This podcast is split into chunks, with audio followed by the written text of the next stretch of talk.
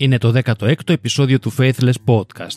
Καλεσμένος μας σήμερα είναι ο Μινάς Παπαγεωργίου, δημοσιογράφος, συγγραφέας και εκδότης. Μαζί του θα συζητήσουμε για τις δραστηριότητές του, την κίνηση Ελλήνων πολιτών για την εκοσμίκευση του κράτους, για την σειρά βιβλίων Lux Orbis, στην οποία είναι διευθυντής, και για έναν διαγωνισμό που ολοκληρώθηκε μετά από 200 ολόκληρα χρόνια.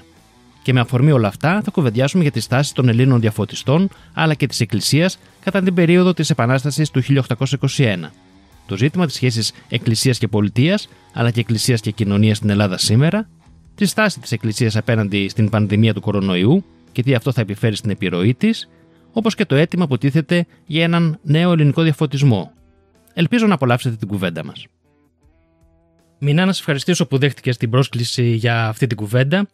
Ε, θα ήθελα να ξεκινήσω με το να σου ζητήσω να μας πεις λίγα λόγια για εσένα και τις ε, πρωτοβουλίες στις οποίες συμμετέχεις, που είναι το ΚΕΠΕΚ, η κίνηση Ελλήνων πολιτών για την εκοσμίκευση του κράτους, αλλά και τη σειρά εκδόσεων Lux Orbis, ε, στην οποία είσαι διευθυντής έκδοσης και έχει ήδη εκδώσει αρκετά βιβλία.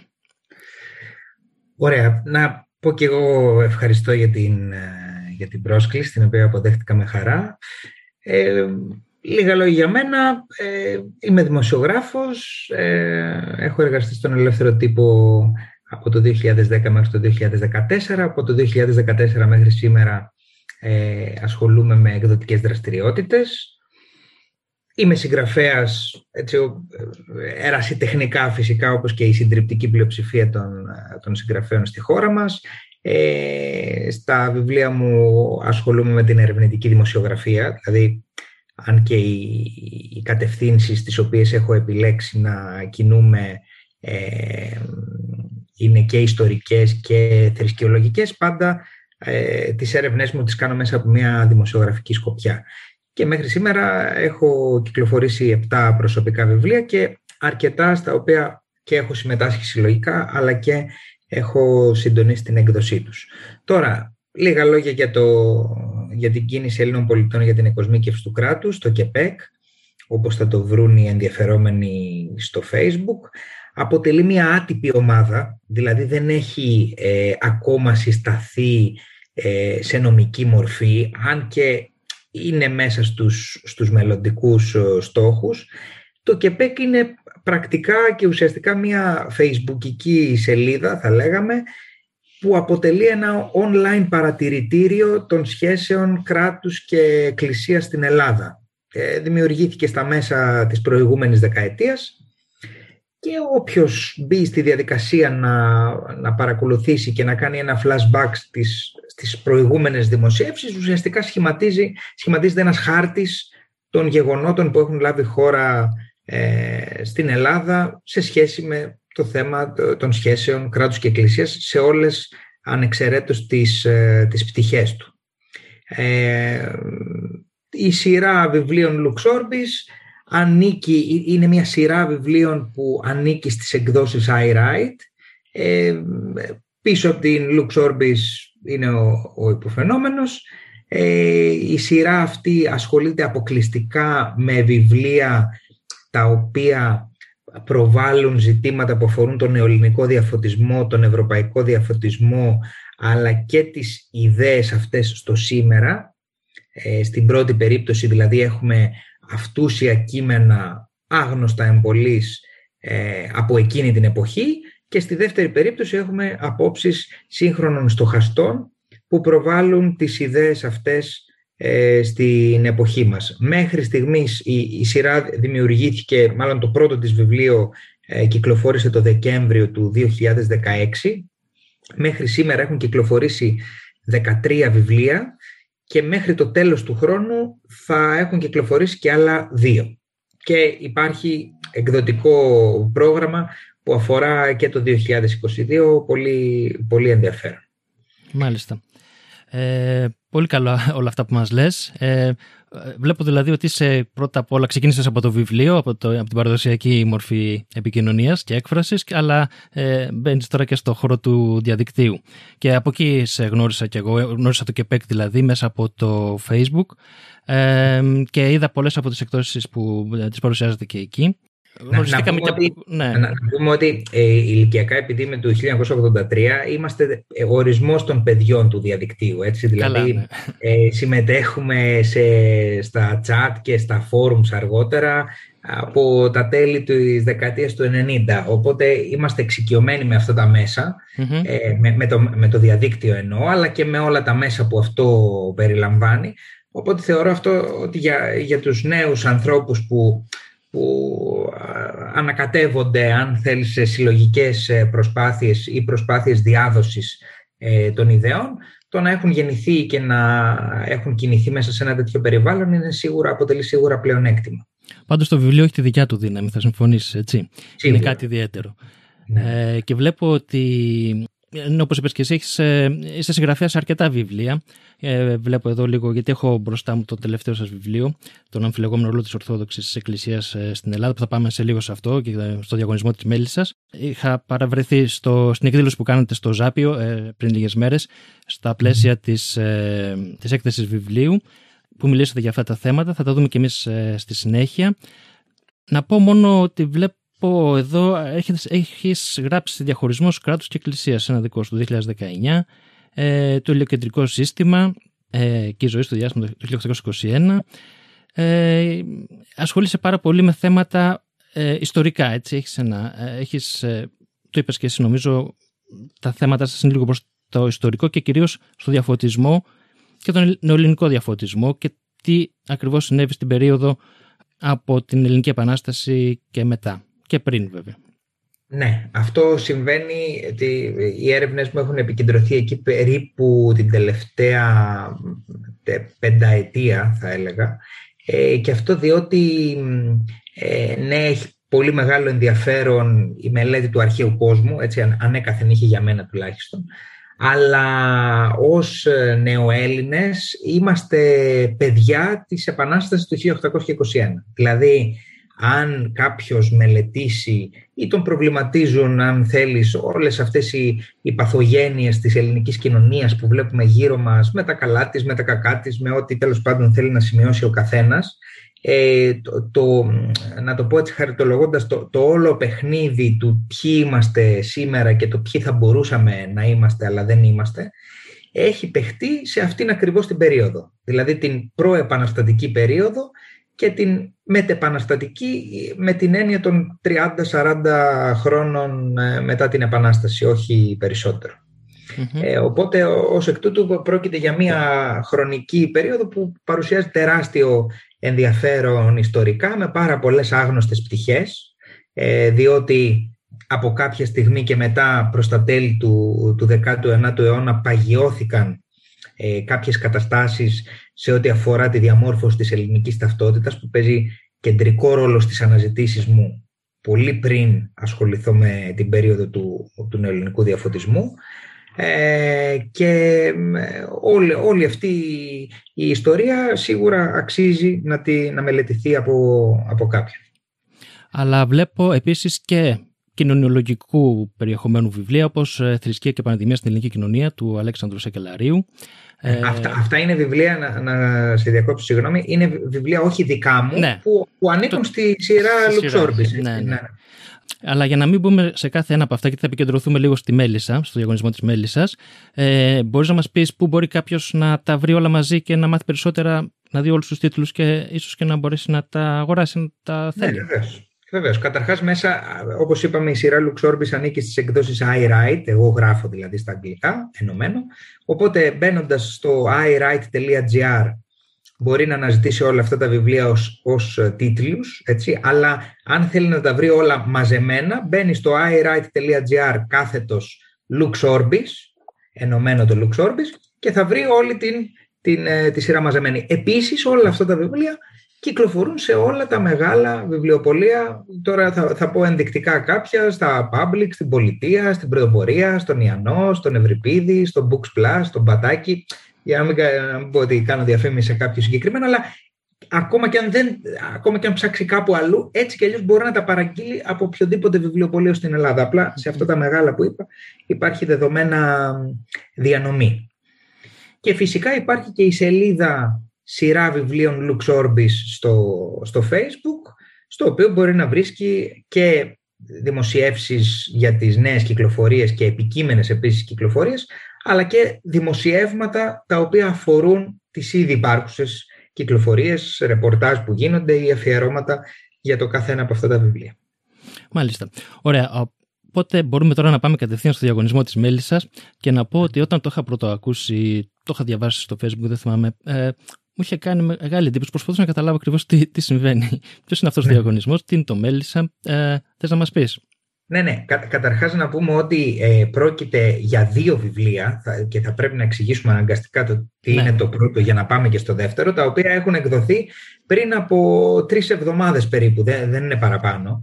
Ε, λοιπόν, έχουμε ένα βιβλίο που λέγεται «Μέλισσα, η φωνή των Ελλήνων διαφωτιστών» από το 1821, το οποίο είναι η ανατύπωση του περιοδικού Μέλισσα, του τρίτου και τελευταίου τεύχους του περιοδικού Μέλισσα, όπως ακριβώς εκδόθηκε στο Παρίσι το 1821. Η Μέλισσα ήταν ένα περιοδικό κοραϊκών κύκλων, δηλαδή περιοδικό το οποίο α, οι συντάκτες του εμπνέονταν από τις απόψεις του Αδαμάντιο Κοραή και οι ίδιοι ήταν ακόμα πιο ριζοσπάστες που κυκλοφόρησε τρία τεύχη. Το πρώτο το 1819, το δεύτερο το 1820 και το τρίτο το 1821, πάντα επαναλαμβάνουμε με έδρα το Παρίσι.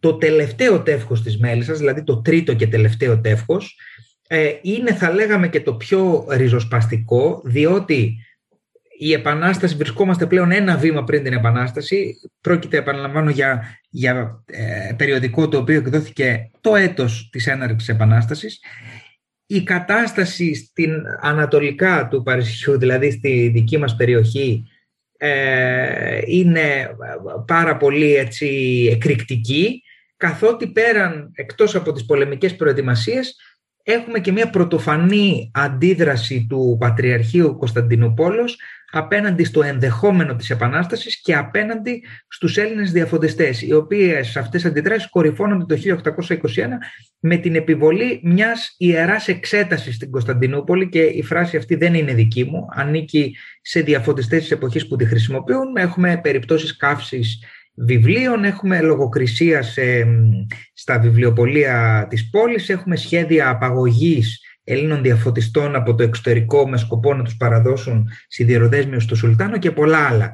Οπότε όπως καταλαβαίνουμε το τρίτο αυτό τεύχος του περιοδικού της Μέλισσας βρήθη από την ε, κριτική, την καυστική κριτική των Ελλήνων διαφωτιστών απέναντι στις πρακτικές του Πατριαρχείου. Πρόκειται για ένα βιβλίο, έτσι, ένα, ένα έντυπο το οποίο έχει τεράστια ιστορική αξία γιατί ουσιαστικά δρά σαν μια, χρονική, ε, σαν μια χρονοκάψουλα για το σύγχρονο αναγνώστη. Για ποιο λόγο, διότι δεν έχουμε φιλτραρισμένη την πληροφορία ότι μέσα από τα μάτια ας πούμε, ενός ιστορικού των μέσων του 19ου αιώνα ή μέσα από τα μάτια ενός σύγχρονου ιστορικού που μπορεί να το φιλτράρει ο άνθρωπος, αν και μπορεί να είναι εξαίρετος, αλλά μπορεί να τα φιλτράρει μέσα από τα δικά του ιδιαίτερα ιδεολογικά, αν θέλεις, ε, πρίσματα.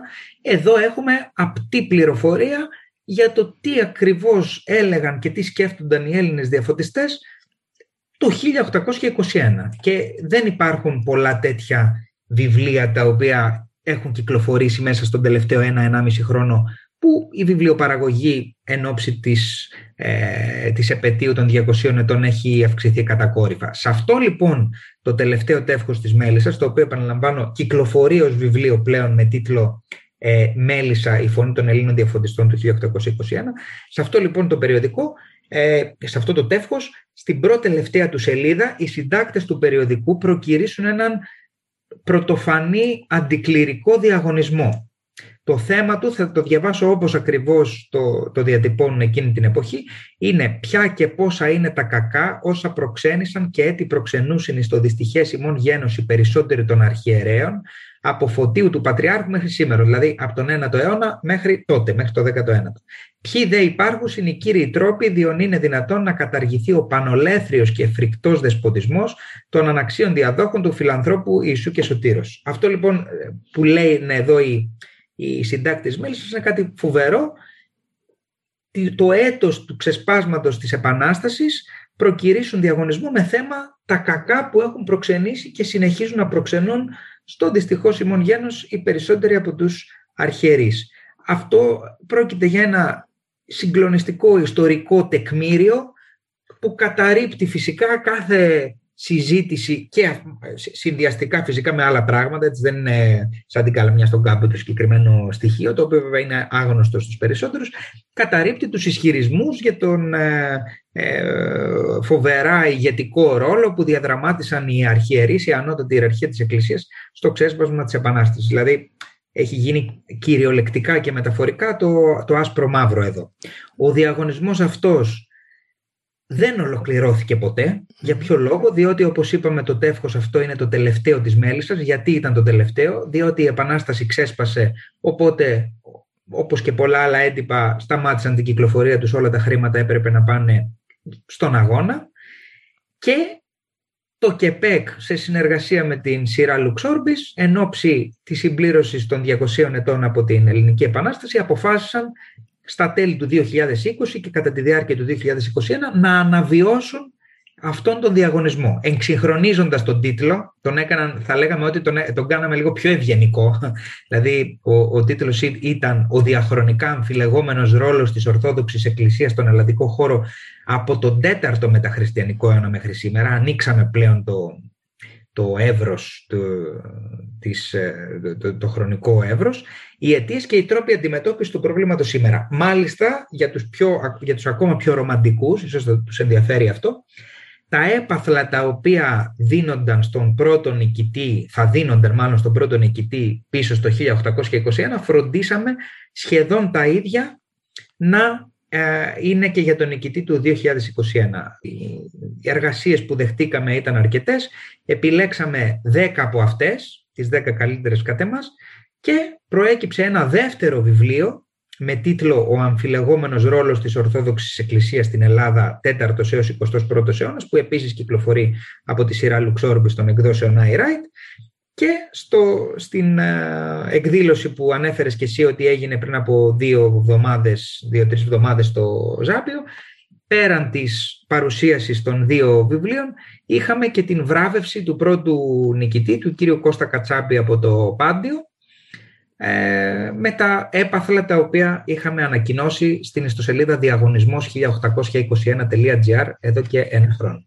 Μάλιστα θέλω να πω λίγο ότι ε, και εγώ πραγματικά εντυπωσιάστηκα με, με δύο πράγματα. Πρώτον, με, το, με αυτά που είπες και εσύ. Πρώτον, ότι στο Παρίσι την περίοδο του 1821 και πιο πριν, όπως είπες, υπήρχαν Έλληνες που, στο Παρίσι, δηλαδή στην καρδιά του διαφωτισμού, έτσι, εκεί γεννήθηκε ε, ο διαφωτισμός, κυρίως, ας πούμε, έτσι, στην Αγγλία και στη Γαλλία, ε, που είχαν μια συγκεκριμένη δράση, είχαν μια συγκεκριμένη αντίληψη για τα πράγματα, που είναι πολύ μακριά από αυτό που σίγουρα είναι πολύ μακριά από αυτό που μας διδάσκουν για την ε, ε, ιστορία της περίοδου στα σχολεία, αυτό που, αυτό που μαθαίνουμε και από, από όλες τις πηγές. Αλλά πέρα από το, το γεγονός ότι όντως υπήρχε ένας κόσμος που κινητοποιόταν σε αυτή την περίπτωση και είχε και, και συγκεκριμένες απόψεις, ήταν αρκετά ριζοσπαστικός. Ε, ριζοσπαστικός και για τα σημερινά δεδομένα, έτσι δεν είναι; Ναι, ναι βέβαια. Επίσης, τις αιστείες του διαφωτισμού δεν, δεν τις εντοπίζουμε μόνο στο Παρίσι. Έτσι. Δηλαδή, υπάρχει και στη Βιέννη με το λόγιο Ερμή, υπάρχουν ε, στοχαστές σε όλη κυριολεκτικά την Ευρώπη εκείνη την περίοδο, στη Βενετία, στο Ιάσιο, στην Οδυσσό.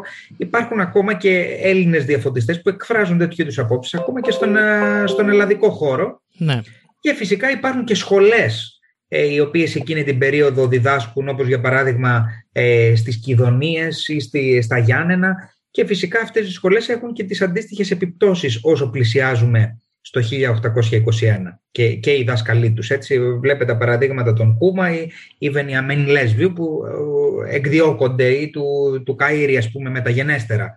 Ε, υπάρχουν αιστείες ε, διαφωτισμού οι οποίες είναι διασκορπισμένες και σε όλη την ελληνική επικράτεια αλλά και στην Ευρώπη. Δηλαδή για κάποιον ο οποίος ασχολείται με αυτή την περίοδο δεν είναι κάτι το οποίο τον εκπλήσει αυτό που, που, έγινε με τη, αυτό που έγινε με τη Μέλισσα. Ενδεχομένως ο διαγωνισμός να, είναι, να σοκάρει κάπως, έτσι, αλλά ε, δεν θα πρέπει να μας διαφεύγει αυτό που είπα στην αρχή, ότι δηλαδή όσο πλησιάζουμε το 21, εκτός από τις προετοιμασίες του, του αγώνα, υπάρχει και ένας πόλεμος ιδεών. Και αυτός ο πόλεμος, σε αυτόν τον πόλεμο ιδεών, ε, οι, οι αντίπαλοι εχθροί δεν είναι μόνο οι Οθωμανοί. Ωραία, θα, θα πάμε σε όλα αυτά ε, τα ιστορικά ζητήματα και για το θέμα του διαφωτισμού. Ε, να γυρίσω όμως λίγο στο, ε, σε αυτό που στην έκδοση, που το έχω και μπροστά μου το βιβλίο Αμφιλογόμενο ρόλος της Ορθόδοξης Εκκλησίας στην Ελλάδα. Ε, να πω και εγώ ότι έχει ε, μέσα 10 κείμενα. Ε, δεν ξέρω πόσες ήταν οι συμμετοχές, αν ε, είχατε περισσότερες. Αν... λίγο, ήταν λίγο πάνω από 15-16. Είχατε όμως μια κριτική επιτροπή, ε, δώσατε τρία, τις τρεις πρώτες θέσεις. Εγώ να πω ότι ε, το έχω λίγο καιρό το βιβλίο, έτσι, το πήρα τότε στο Ζάπιο. Έχω, έχω διαβάσει τις εισαγωγές και κάποια κείμενα στο τέλος, θα τα δούμε μετά. Έχω και κάποια από τα δέκα και πραγματικά ε, βλέπω ε, πολύ ενδιαφέροντα κείμενα. Και βλέπω και ότι υπάρχει ε, και ενδιαφέρον από πολλούς να ασχοληθούν με το ζήτημα. Και με λυπεί, θα έλεγα και να το συζητήσουμε αυτό και πιο μετά, ότι ε, γενικά τέτοια θέματα, σαν τα θέματα που υπάρχουν μέσα στο βιβλίο, σαν τα θέματα που επέλεξαν οι διαγωνιζόμενοι να αναλύσουν, ε, δύσκολα τα βρίσκουμε. Δύσκολα τα βρίσκουμε και στα βιβλιοπολία και στις εκδόσεις και οπουδήποτε. Είναι αλήθεια αυτό, αλλά ε, μπορεί να, να τα βρίσκουμε δύσκολα, αλλά ενδιαφέρουν Οπότε θα έλεγα ότι η, η σειρά Λουξόρμπης καλύπτει με αρκετά αποτελεσματικό τρόπο κατ' εμέ έχει ακόμα αρκετό δρόμο να διανύσει για να, να γίνει αρκετά πιο γνωστή γιατί προσωπικά θεωρώ ότι έχει όλα τα φόντα να το κάνει. Ε, καλύπτει ένα εκδοτικό κενό το οποίο θεωρώ ότι έχει αρκετά μεγάλο ακροατήριο. Καταλαβαίνω ότι είναι ένα, προσωπικό σου στοίχημα, έτσι, γιατί ε, άκουσα ναι. και στην ε, παρουσίαση εκεί ότι μόνος ξεκίνησες, βρήκες το παλιά τεύχη του περιοδικού ε, Μέλισσα, το οποίο ήταν στη βιβλιοθήκη της Αντρίτσενας, ε, κάτι τέτοιο. Ναι, ναι, ναι, το, το, το τεύχος, το τρίτο τεύχος mm-hmm. της Μέλισσας ήταν, ε, είναι στη βιβλιοθήκη της Αντρίτσενας, ναι. Οπότε αποφάσισες να, να συνεχίσεις ένα διαγωνισμό που είχε σταματήσει 200 χρόνια πριν. Ε, είναι ναι, εντυπωσιακό θα έλεγα. Ε, είσαι ευχαριστημένος από την εξέλιξη και από την ολοκλήρωση του διαγωνισμού; Ναι, βεβαίως. βεβαίως. Mm-hmm. Βεβαίως. Επίσης να, να πω κάτι, η, η σειρά βιβλίων Λουξόρμπης δεν μπορούμε να τη χαρακτηρίσουμε ως μια ε, συνηθισμένη σειρά βιβλίων ή, ή αν θέλεις μια συνηθισμένη εκδοτική προσπάθεια ε, διότι ε, πίσω από τη σειρά το, το μεράκι και το προσωπικό ενδιαφέρον υπερβαίνουν όλα τα υπόλοιπα. Δηλαδή, εντάξει, ανήκει σε έναν, ε, η σειρά ανήκει σε έναν εκδοτικό όμιλο με τις εκδόσεις πηγή, με τις εκδόσεις iWrite, με τις εκδόσεις Δατάλες, οι οποίες πηγαίνουν πολύ καλά. Ε, το, η, η Lux Orbis ξεκίνησε ως 100% ε, μεράκι. Εξακολουθεί να υφίσταται αυτό. Απλά στην πορεία αυτό που μας εξέπληξε όλους έτσι, και, και εμένα και τους ε, συνεργάτες μου ήταν ότι και από την εμπορική σκοπιά ε, πηγαίνει ανέλπιστα καλά. Και αυτό ήταν κάτι που ομολογώ ότι δεν το περιμέναμε. Αλλά δεν είναι αυτό το πρώτο, ούτε καν το δεύτερο, το οποίο έχουμε στο μυαλό μας μέσα από τα βιβλία της Lux Orbis. Δηλαδή, το, το, το κομμάτι, το μεράκι και το πάθος, να το πω έτσι, ε, υπερέχουν μακράν όλων των υπόλοιπων. Απλά, παραδόξως, ευτυχώς, θα έλεγα, έρχονται και άλλα πράγματα. Έρχεται δηλαδή και η εμπορική επιτυχία των βιβλίων και αυτό είναι ε, ακόμα πιο, κάνει ακόμα πιο γλυκιά κάνει ακόμα πιο γλυκό το αποτέλεσμα και τα συναισθήματα, αν θέλεις, που αισθανόμαστε. Διάβασα μέσα ότι ε, στο πρόλογο που έχεις γράψει εσύ, ότι το παλιό περιοδικό Μέλισσα, το πρωτότυπο δηλαδή του 1819, 20 και 21 και, και τα τρία τεύχη είχαν διαγωνισμούς, έτσι δεν είναι; Ναι, βέβαια. Έχουν και τα τρία τέτοια διαγωνισμούς και μάλιστα είναι αρκετά εντυπωσιακό το ότι τα θέματα που, που ακολουθούν οι τρεις ε, διαγωνισμοί μοιάζουν ε, να, να ακολουθούν ε, ε, αντίστοιχα βιβλία κοραϊκής έμπνευσης, να το πω ετσι Ε, και, και σίγουρα το πιο ριζοσπαστικό, ο πιο ριζοσπαστικός από όλους τους διαγωνισμούς είναι αυτός που συναντάμε στο τρίτο και τελευταίο τεύχος, είναι αυτός ο οποίος δεν ολοκληρώθηκε ποτέ και τον ολοκληρώσαμε εμείς σήμερα 200 χρόνια μετά. Θα έλεγα χαριτολογώντας ότι αυτές οι δύο εκδόσεις είναι ενδεχομένως οι πιο διαδραστικές εκδόσεις που εμφανίστηκαν στην Ελλάδα τον τελευταίο ένα-ενάμιση χρόνο ε, σαν ένα, να το πω έτσι, εκδοτικό παιχνίδι χρονικό ε, ανάμεσα στο 1821 και στο 2021. Κάτι δηλαδή, μία, μία μια, κάτι ανολοκλήρωτο από το 1821 καταφέραμε να το ολοκληρώσουμε εμείς ε, σήμερα. Και φυσικά να αναδείξουμε το τι υπάρχει από πίσω και το πώς οι προβληματισμοί των διαφωτιστών εκείνης της εποχής συνδέονται με προβληματισμούς του σήμερα. Σκέφτεστε λοιπόν να κάνετε και του χρόνου ένα διαγωνισμό αντίστοιχο; Ε, θα έχει συνέχεια όλο αυτό; Ε, όχι, δεν υπάρχει κάτι τέτοιο για να είμαι ειλικρινής στο mm. μυαλό μας. Δηλαδή θεωρώ ότι ε, ολοκληρώσαμε ας πούμε αυτό το, το, το, το ημιτελές project των, ε, των συντακτών της Μέλισσης.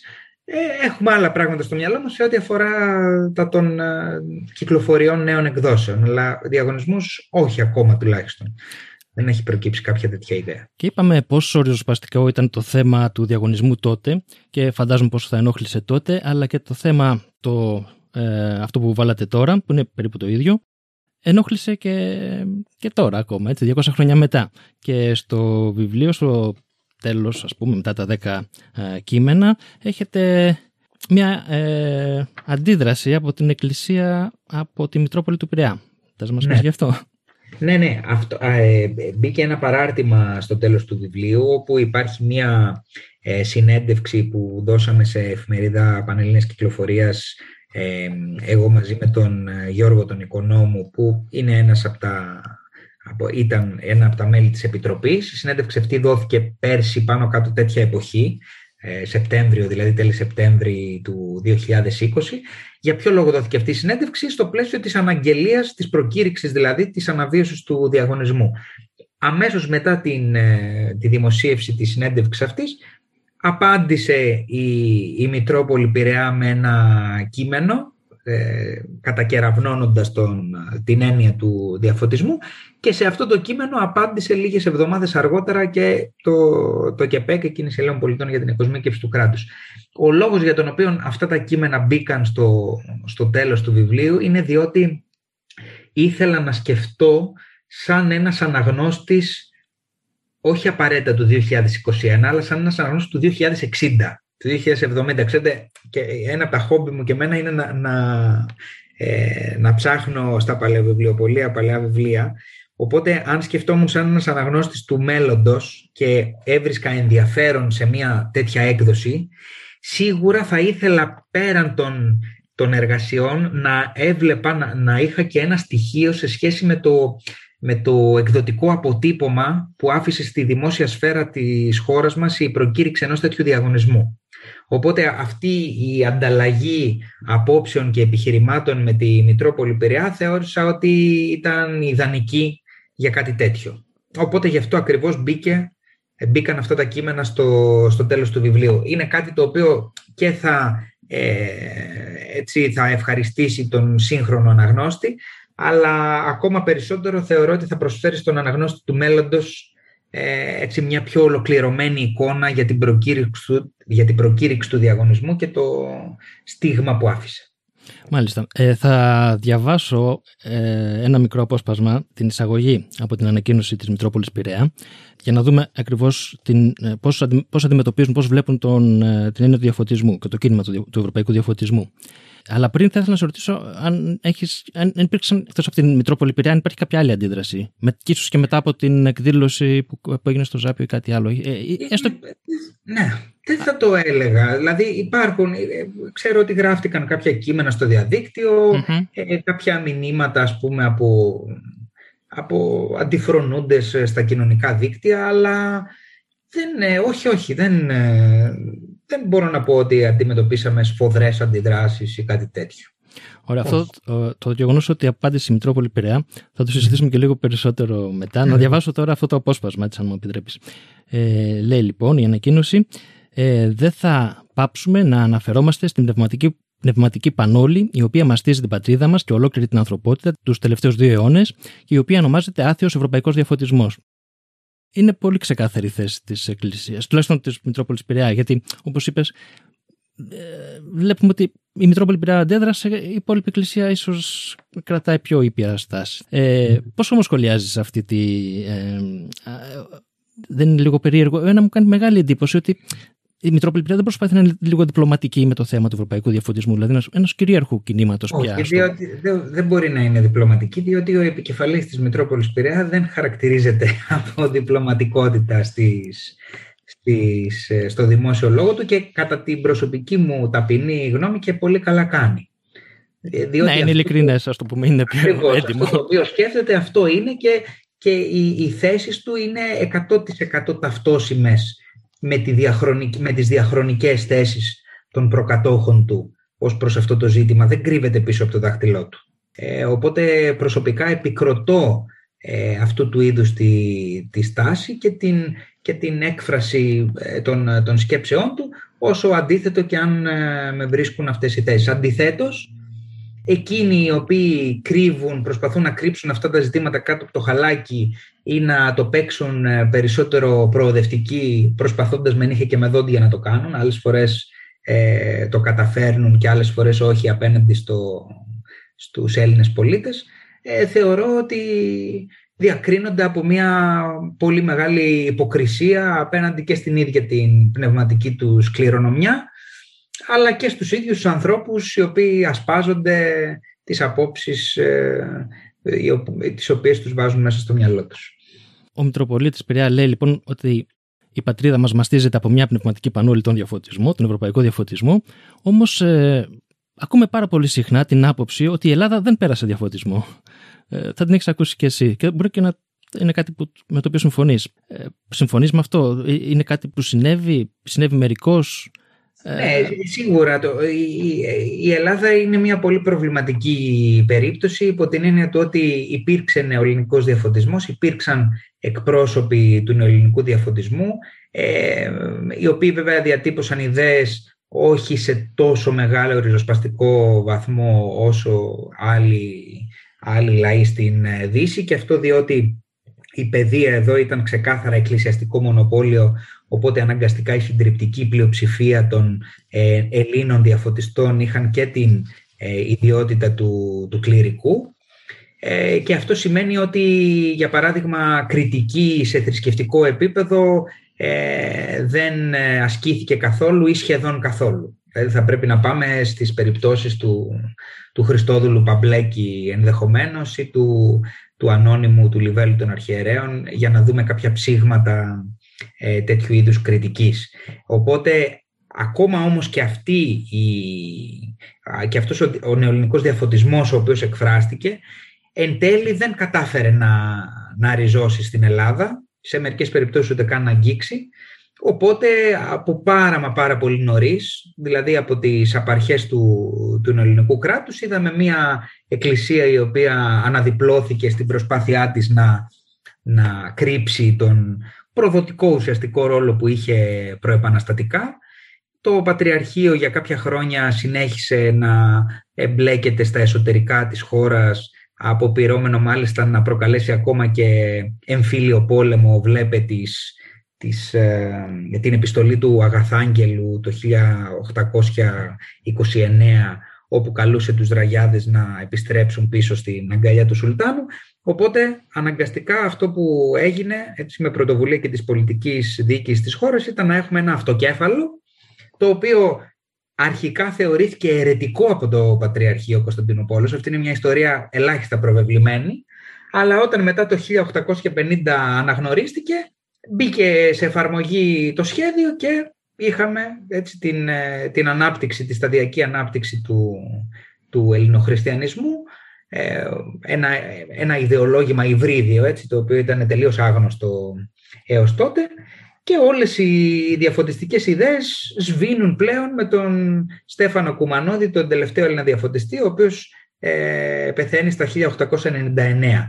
Αλλά για να επιστρέψω στο, στο αρχικό ερώτημα, όχι, η Ελλάδα δεν πέρασε διαφωτισμό και αυτό είναι ένα στοιχείο το οποίο έχει επηρεάσει όλες τις πτυχές της πολιτικής και κοινωνικής ε, ζωής του τόπου και είναι αυτό το οποίο από πάρα μα πάρα πολύ νωρίς έβαλε την Ελλάδα σε θέση να κυνηγάει την πρόοδο η οποία σημειωνόταν σε άλλα δυτικά κράτη.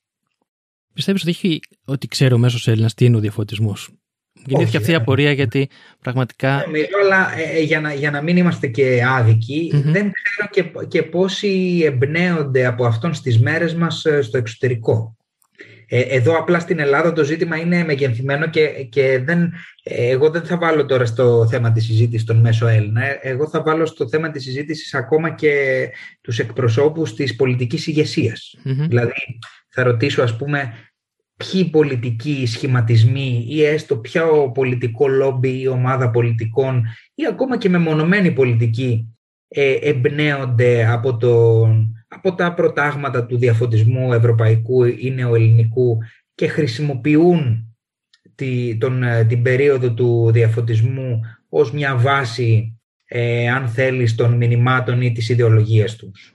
Ή της ιδεολογίας ναι. του. Νομίζω κανένας ή σχεδόν κανένας. Οπότε είναι αυτό, τραγικό λέει, αυτό, λέει πολλά. Αυτό λέει ναι, πολλά. Ε, αυτό θέλω να πω, είναι λίγο τραγικό αυτό, ότι ουσιαστικά ο διαφωτισμός ήταν το αρχικό κίνημα που ε, έφερε ουσιαστικά το, την εκοσμίκευση, το, κοσμικό κράτος, η εξουσία για το σύγχρονα κράτη και το έθνος κράτος ε, και για όλες τις ιδεολογίες που δημιουργήθηκαν ε, στο σύγχρονο κόσμο, από τον κομμουνισμό και τον καπιταλισμό μέχρι όλες πραγματικά. Ε, η βάση δηλαδή ότι η εξουσία πηγάζει από τον άνθρωπο, ότι κέντρο της πολιτικής είναι ο άνθρωπος και όχι από κάποιο από κέντρο εξουσίας από το υπερπέρα, από έναν Θεό. Δηλαδή βασιλείς... Όλες, ε, όλες οι αξίες στις οποίες βασίζεται ο σύγχρονος δυτικός κόσμος είναι από ναι. εκεί και μάλιστα οι Έλληνες, για να το, να το πάμε ειδικά σε, σε εμάς, θα μπορούσαν να βρουν ας πούμε επιπλέον σκαλοπάτια στο γεγονός το ότι πάρα πολλοί διαφωτιστές πάτησαν και το είχαν παραδεχτεί και στα, στις, στις πλάτες των ε, αρχαίων ημών προγόνων. Αλλά παρόλα αυτά, επαναλαμβάνω, κανένας φορέας πολιτικός ή μεμονωμένος πολιτικός δεν, δεν χρησιμοποιεί τον, ε, τον διαφωτισμό ως, μια, ως, ως ε, την ιδεολογική του βάση, θα έλεγα. Και αυτό ναι. είναι απίστευτα απογοητευτικό. Όμως, ε, το σύστημα που έχουμε και εδώ στην Ελλάδα και σε όλη την Ευρώπη έχει μέσα του όλες τις αξίες του διαφωτισμού. Την διάκριση των εξουσιών, το σεβασμό των ανθρωπίνων δικαιωμάτων, ε, την, την ισονομία, την ελευθερία του λόγου. Εντάξει, τώρα μπορούμε να πούμε ότι δεν είναι απόλυτα όλα. Ε, μπορεί να κάνει κάποιος κριτική σε οποιοδήποτε σύστημα και στο ε, υπάρχουν βεβαίως. Ε, θέλω να πω ότι η βάση του πολιτεύματος, του καθεστώτος, πες το πώς θέλεις, και σε όλη την Ευρώπη, ε, είναι οι αξίες του διαφωτισμού. Απλά δεν θέλουμε να τις ε, αναφέρουμε, έτσι, δεν θέλουμε να τις προβάλλουμε ή να κάνουμε τη διάκριση. Έτσι, έτσι είναι, δεν, δεν έχω να προσθέσω κάτι περισσότερο, ακριβώς όπως, ε, όπως τα λες. Και σε μεγάλο βαθμό νομίζω το, ε, το αίτημα που ίσως είναι το πιο ε, ε περίεργο από τις ε, αξίες του διαφωτισμού είναι η εκοσμίκευση της εξουσίας που ναι. με σύγχρονους όρους το λέμε διαχωρισμό κράτους και, εξου, και εκκλησίας. Αυτό είναι ένα τεράστιο θέμα, έτσι, δηλαδή δεν μπορούμε να το αναλύσουμε σε όλη το, το εύρος, αλλά σίγουρα πρόκειται για ένα πολύ πολύ μεγάλο θέμα στην Ελλάδα, το οποίο ε, έχει δεκάδες πτυχές. Δηλαδή μας απασχολεί στην πολιτική, μας απασχολεί στην παιδεία, μας απασχολεί στην οικονομία, μας απασχολεί στο θέμα, στο θέμα της υγείας, ε, μας απασχολεί σε, σε χίλια δύο πράγματα και το, το βιβλίο το οποίο εξέδωσα το 2019 η δημοσιογραφική έρευνα με τίτλο «Διαχωρισμός κράτους εκκλησίας» είχε σαν σκοπό να αναδείξει ακριβώς το ζήτημα αυτό. Ε, έχει να κάνει με το ζήτημα της ταυτότητας, με την εύρυθμη λειτουργία του ίδιου του, του κράτους. Έχει, έχει πάρα μα πάρα πολλές πτυχές, πολύ πολύ περισσότερες σε σχέση με αυτές που φαντάζονται ε, οι περισσότεροι ενδεχομένως και από τους που στηρίζουν το διαχωρισμό κράτους και εκκλησίας στην Ελλάδα, το οποίο θα πρέπει να τονίσουμε ότι είναι ένα ζήτημα μη θεολογικό, ε, μη θρησκευτικό δηλαδή, αλλά καθαρά πολιτιακό. Γι' αυτό και οι περισσότεροι, η συντριπτική πλειοψηφία των δημοσκοπήσεων που έχουν δει το φως δημοσιότητας τα τελευταία 9-10 χρόνια ε, παρουσιάζουν τους Έλληνες πολίτες υπέρ του διαχωρισμού με ποσοστά που κυμαίνονται από 55 μέχρι 72%. Αυτοί οι άνθρωποι στην πλειοψηφία τους είναι χριστι... Έλληνες χριστιανοί οι οποίοι όμως είναι υπέρ του διαχωρισμού κράτους και εκκλησίας. Δεν αισθάνονται ότι αυτό κάπως θα ε, υπονομεύσει την πίστη τους ή ότι θα τους δημιουργήσει λίγο δυσκολία. γιατί, δεν, γιατί δεν υπάρχει αυτό έτσι. Γιατί δεν λέει κανένας. Ναι, ότι... και, γιατί, και γιατί κάποια πράγματα δυστυχώς στην Ελλάδα, επειδή δεν υπάρχουν κυβερνήσεις οι οποίες ε, είναι τολμηρές, έχουν περάσει ενδεχομένως αυτές οι εποχές.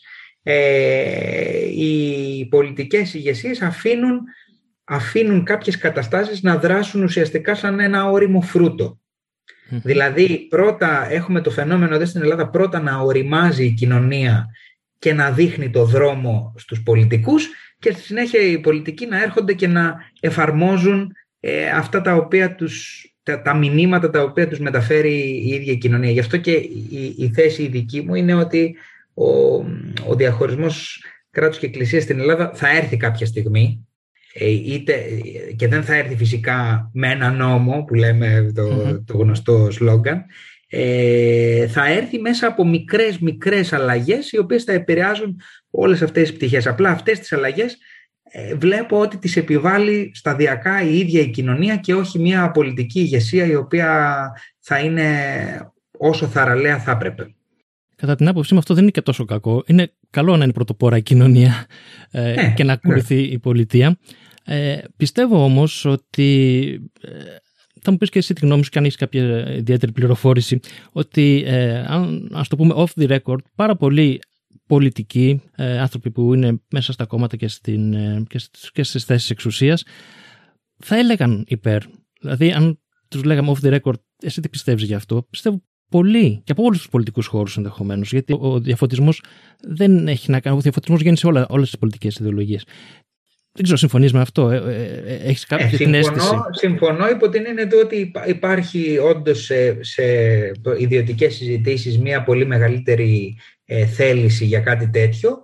Αλλά όταν ε, οι πολιτικοί δρούν μέσα από τα δικά τους κομματικά μαγαζιά, να το πούμε έτσι, η στάση τους αναγκαστικά είναι πολύ πολύ διαφορετική. Επίσης, ε, το γεγονός του ότι οι, τα σύγχρονα, οι σύγχρονοι πολιτικοί σχηματισμοί εξακολουθούν να συνδιαλέγονται με έναν γίγαντα με γυάλινα πόδια και θα εξηγήσω τι, τι εννοώ και να έχουν τέτοιες σχέσεις δοσοληψίας και ρουσφετιών, τότε εννοείται ότι τα πράγματα δεν θα αλλάξουν τόσο εύκολα όσο πιστεύουμε.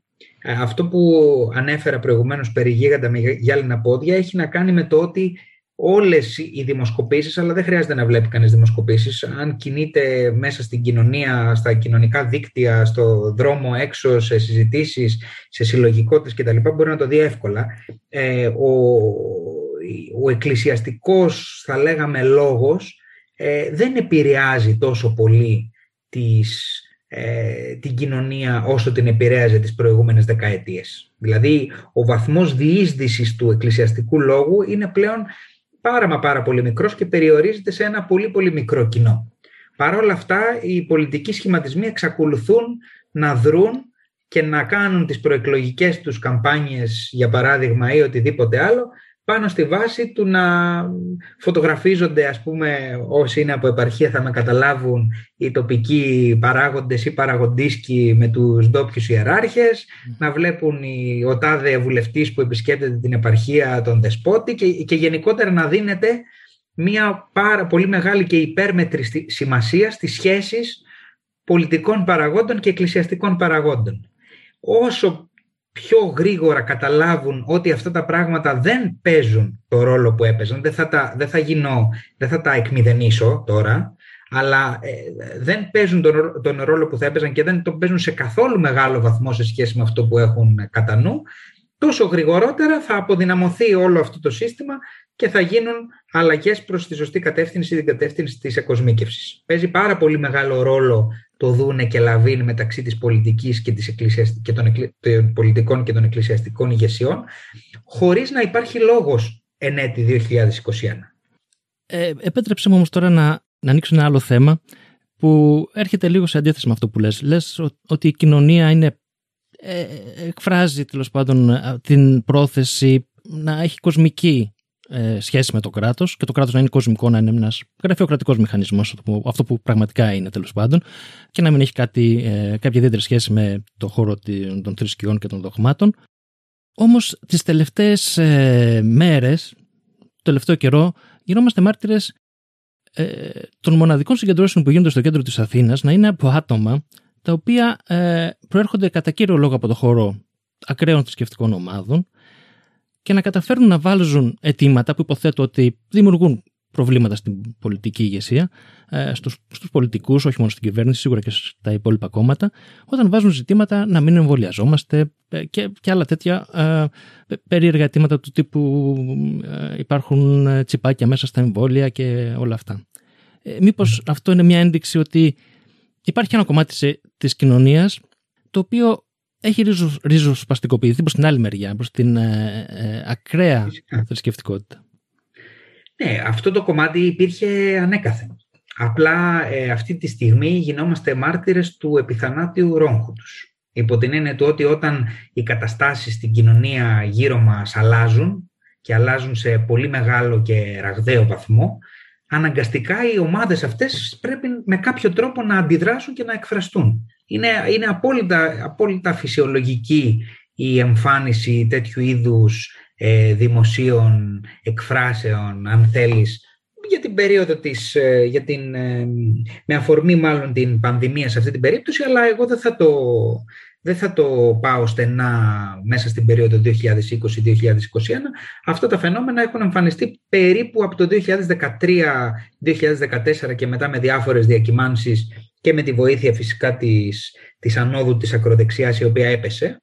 Έτσι, και, και, και θα παρουσιάζουν διακυμάνσεις, προβλέπω δηλαδή να παρουσιάζουν διακυμάνσεις ε, με διαρκώς μειούμενη ένταση και για τα επόμενα χρόνια. Αλλά ε, θεωρώ απολύτως φυσιολογική την εμφάνιση τέτοιου είδους ακραίων στοιχείων, διότι τα πράγματα αλλάζουν και οι ίδιοι το καταλαβαίνουν αυτό.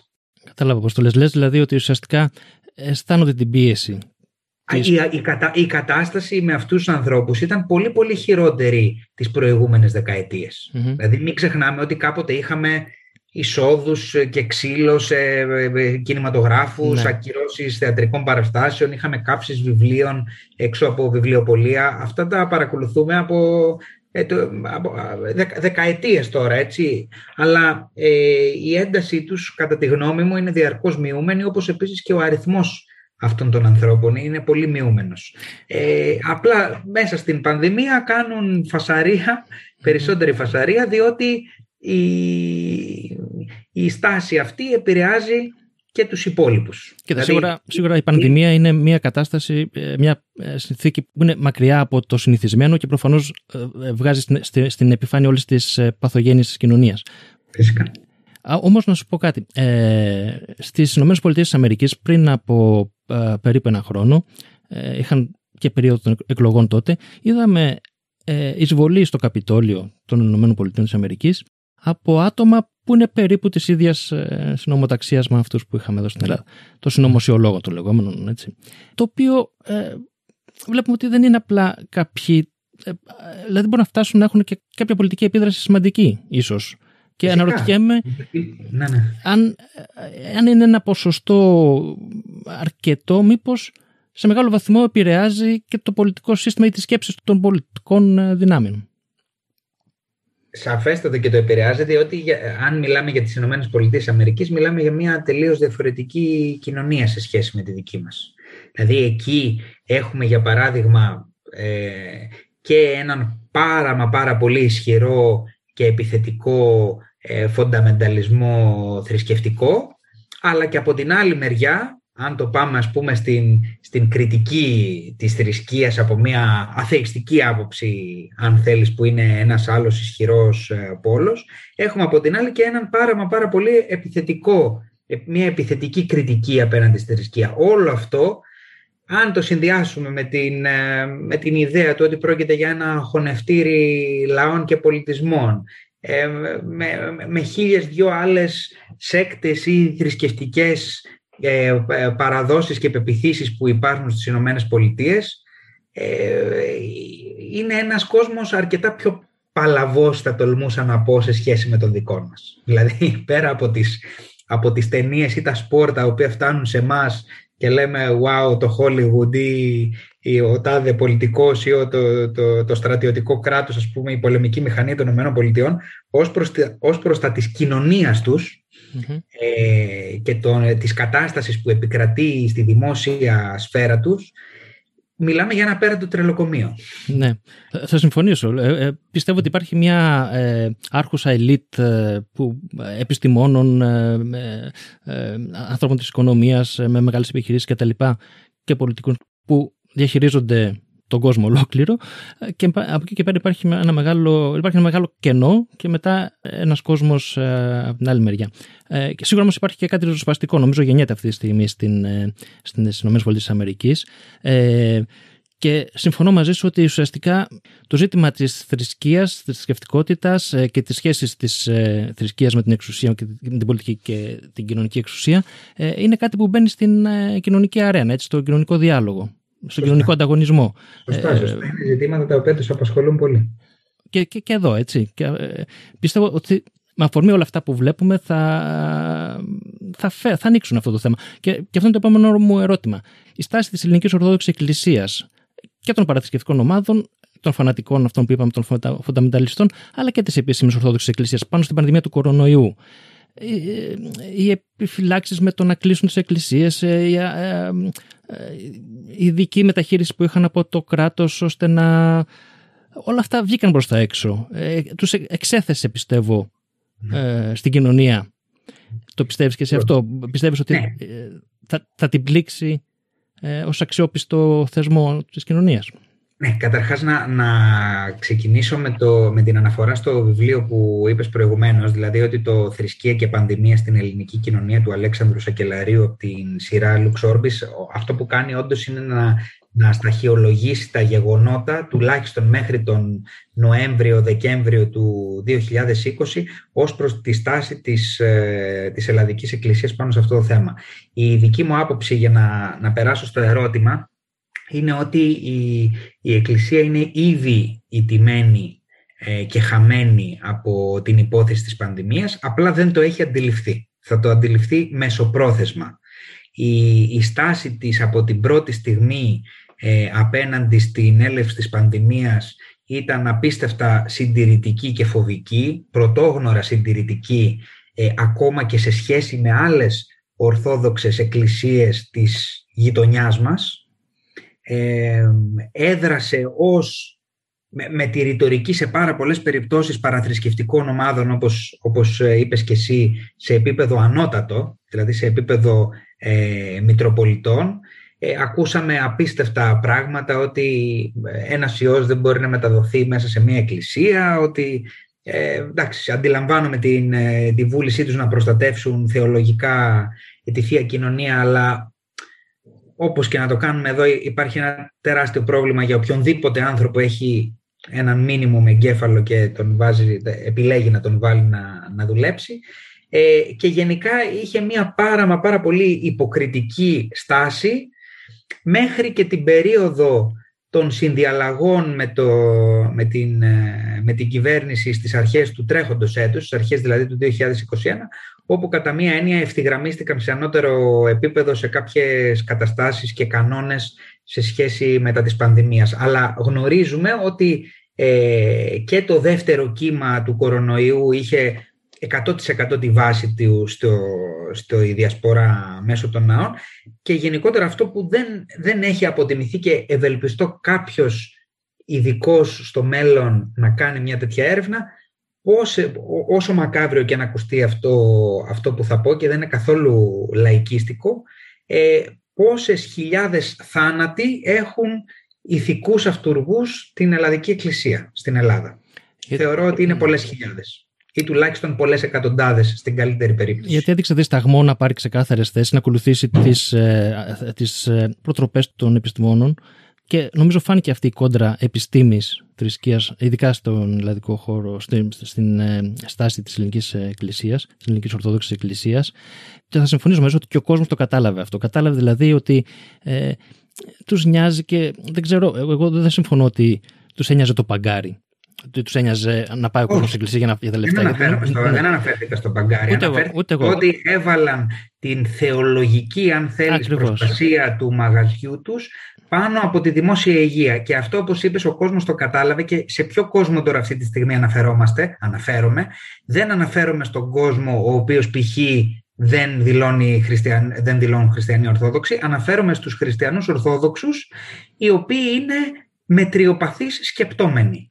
Αυτοί οι άνθρωποι στην τεράστια πλειοψηφία τους ε, κατάλαβαν και εκφράστηκαν ανοιχτά απέναντι στον, ε, στη στάση της Ελλαδικής Εκκλησίας. Είναι ξεκάθαρο αυτό ναι. και, και, και, το, και οι, οι, οι συνέπειες αυτό, αυτής της ε, συνειδητοποίησης θα φανούν σε μεσοπρόθεσμο επίπεδο. Νομίζω είδαν ε, τον κόσμο, την κοινωνία σε μια περίοδο κρίσης να στρέφει τα βλέμματα και να ελπίζει να ε, στρέφει την εμπιστοσύνη της προς την επιστήμη περισσότερο παρά ε, αυτό που παραδοσιακά πιστεύει η Εκκλησία ότι ο κόσμος σε αυτές τις περιπτώσεις θα στραφεί σε αυτήν. Ακριβώς. Και η επιστήμη φυσικά για να, το, να, να είμαστε και έτσι δίκαιοι από την άλλη η επιστήμη τώρα στο στρατόπεδο της επιστήμης βάζουμε κυβερνητικές επιλογές όπου άλλες μπορεί να ήταν λανθασμένες, άλλες μπορεί να ήταν σωστές. Βάζουμε έκφραση δημόσιου λόγου επιστημόνων που στις περισσότερες περιπτώσεις ήταν προς τη σωστή κατεύθυνση, σε άλλες περιπτώσεις έγιναν λάθος επικοινωνιακοί χειρισμοί με τον κάθε επιστήμονα να βγαίνει και να λέει τα δικά του ε, τουλάχιστον σε μια συγκεκριμένη χρονική περίοδο που έδειχνε να έχει χαθεί η μπάλα, αλλά σε κάθε περίπτωση όταν μιλάμε γενικότερα για επιστήμη εννοούμε τους εμβολιασμούς, τους κανόνες στήρησης των ε, υγειονομικών ε, ε, οδηγιών που έδινε ο Παγκόσμιος Οργανισμός Υγείας, το γεγονός το ότι εκεί έξω κυκλοφορεί ένας επικίνδυνος ιός ο οποίος μεταδίδεται οπουδήποτε και αν είμαστε και γενικά τα μέτρα, τα μέτρα προφύλαξης. Μάλιστα. Αυτό, αυτό εννοούμε αυτή τη στιγμή, ναι. Εγώ θα συμφωνήσω μαζί σου ότι ε, όντως ε, δεν μπαίνουμε τώρα στην κουβέντα αν ε, η πολιτική ηγεσία έκανε κάποιους λάθος χειρισμούς που μπορεί να δημιούργησε στην κοινωνία κάποια, ναι. ναι, κάποιες αντιδράσεις και ίσως και ένα μέρος από αυτούς τους ε, που είναι αντιεμβολιαστές κτλ. ίσως ε, μπορεί να έχουν αρχικά κίνητρα κάποια ε, θρησκευτικότητα κτλ. σω υπάρχουν και κάποια άλλοι παράγοντε που μπορεί να τους οδήγησαν σε αυτό, αλλά μην μπούμε σε αυτό, δεν έχει σημασία. Ναι, ναι. Ε, εντάξει, εγώ να πω ότι ε, χαίρομαι που, έχεις, που είσαι αισιόδοξος γενικά παρόλα αυτά. Ε, η αλήθεια είναι ότι εμένα, ε, νομίζω σε πολύ κόσμο, αυτές οι εικόνες που τις βλέπαμε έντονες, ε, με την εκκλησία να, να λέει ελάτε, ξέρω εγώ, ότι και εμείς να έχουμε την αγωνία, ξέρεις, όλος ο κόσμος ότι τι θα γίνει. Μας έδωσε μια αίσθηση ότι είμαστε πίσω, γιατί δεν το είδαμε πουθενά αλλού αυτό, ούτε στην Ευρώπη, είδαμε, εντάξει, παντού υπάρχουν αντεμβολιάστες αυτή την ε, ιδιαίτερη ε, συμπεριφορά εκκλησίας νομίζω δεν την είδαμε πουθενά άλλο, έτσι δεν είναι.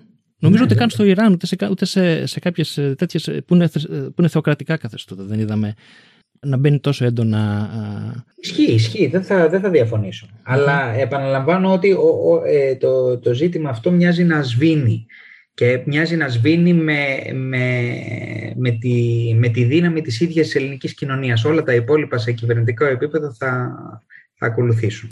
Αυτή είναι, αυτή είναι η άποψή μου και για να είμαι ειλικρινής επειδή είπες και τη λέξη αισιοδοξία ε, είμαι αισιόδοξος διότι θεωρώ ότι αν βλέπεις τα πράγματα αισιόδοξα και έχεις συγκεκριμένους, ε, έχεις συγκεκριμένους στόχους και συγκεκριμένες δράσεις η αισιοδοξία σου αυτή θα, με, με, τη, με τις δράσεις σου πηγαίνει μαζί.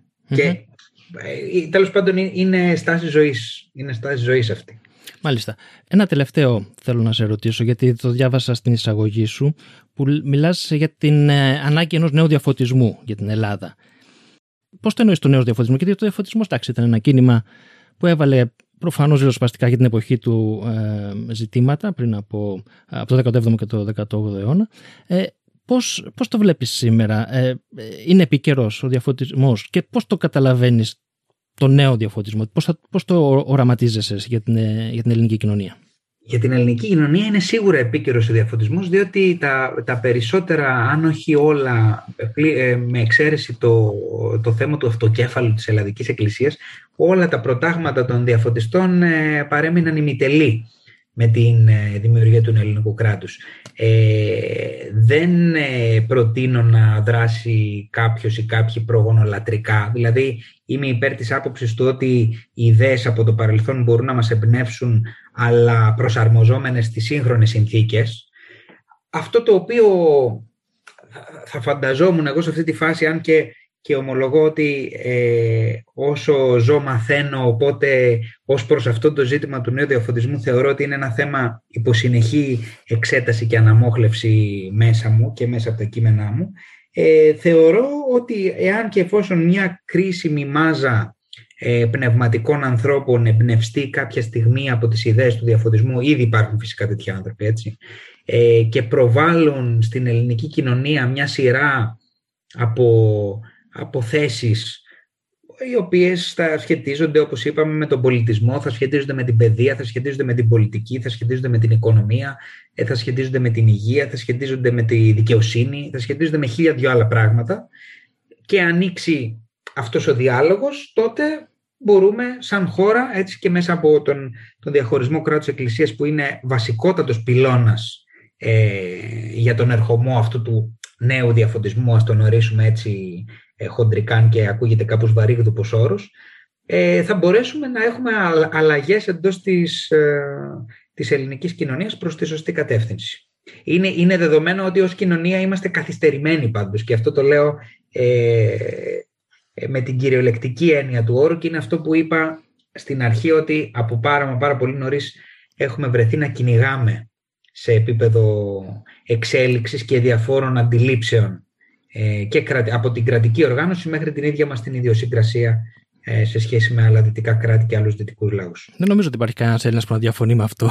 νομίζω ότι στην τριπτική πλειοψηφία συμφωνεί σε αυτό που λες. Νομίζω όμως δεν έχουν εντοπίσει ακριβώς τις αιτίες ναι, δεν έχουν εντοπίσει τις αιτίες. Μια... Το θέμα της Εκκλησίας είναι ένα ταμπού, αλλά πρέπει, πρέπει κατά τη γνώμη μου να, να, το, να το απεκδίσουν τελείως από τις, από τις θρησκευτικές τους απόψεις, να δουν δηλαδή την Εκκλησία σαν έναν πολιτικό οργανισμό, ας αφήσουν απ' έξω το τι ε, πιστεύουν και αν και εφόσον οποιοδήποτε έρθει σε μια ελάχιστη επαφή με την ελληνική ιστορία, όπως γράφει και το βιβλίο του διαγωνισμού χαρακτηριστικά από τον 4ο αιώνα μέχρι σήμερα, θα καταλάβει πάρα πολλά. Ωραία. Μινά, να σε ευχαριστήσω πάρα πολύ. Ήταν πολύ ενδιαφέρουσα η συζήτηση που είχαμε. Ελπίζω να σου άρεσε και σένα. Φυσικά, ευχαριστώ και εγώ για τη φιλοξενία. Θες να μας πεις ε, μια τελευταία φορά ε, πού μπορεί κάποιος να βρει τα βιβλία της σειράς ε, ε, Lux Orbis; Ναι, βεβαίως. Όπως είπαμε, στο iwrite.gr κάθετος Lux Orbis είναι το ο σύνδεσμος στον οποίο θα βρει όλα τα βιβλία της σειράς και τα 13 μέχρι τώρα. Ακολουθούν και άλλα δύο, επαναλαμβάνω, μέχρι το τέλος του έτους και για το 22 έχουμε ε, και εκδοτικό πρόγραμμα πολύ ενδιαφέρον καθώς επίσης και σε όλα τα μεγάλα βιβλιοπολία, τα όλα, όλα τα μεγάλα και γνωστά βιβλιοπολία, αλλά και από, μπορεί να το παραγγείλει και από κάθε μικρό βιβλιοπολείο σε οποιαδήποτε πόλη της Ελλάδας. Ωραία, θα βάλουμε και το link στην περιγραφή του βίντεο. Να σε ευχαριστήσω ναι. πάρα πολύ. Και εγώ ευχαριστώ. Εδώ έφτασε στο τέλος του το 16ο επεισόδιο του Faithless Podcast. Ακολουθήστε μας στα social media, στείλτε μας παρατηρήσεις και ιδέες στο infopapaki faithlesslabs.gr και κάντε εγγραφή στο κανάλι μας στο YouTube.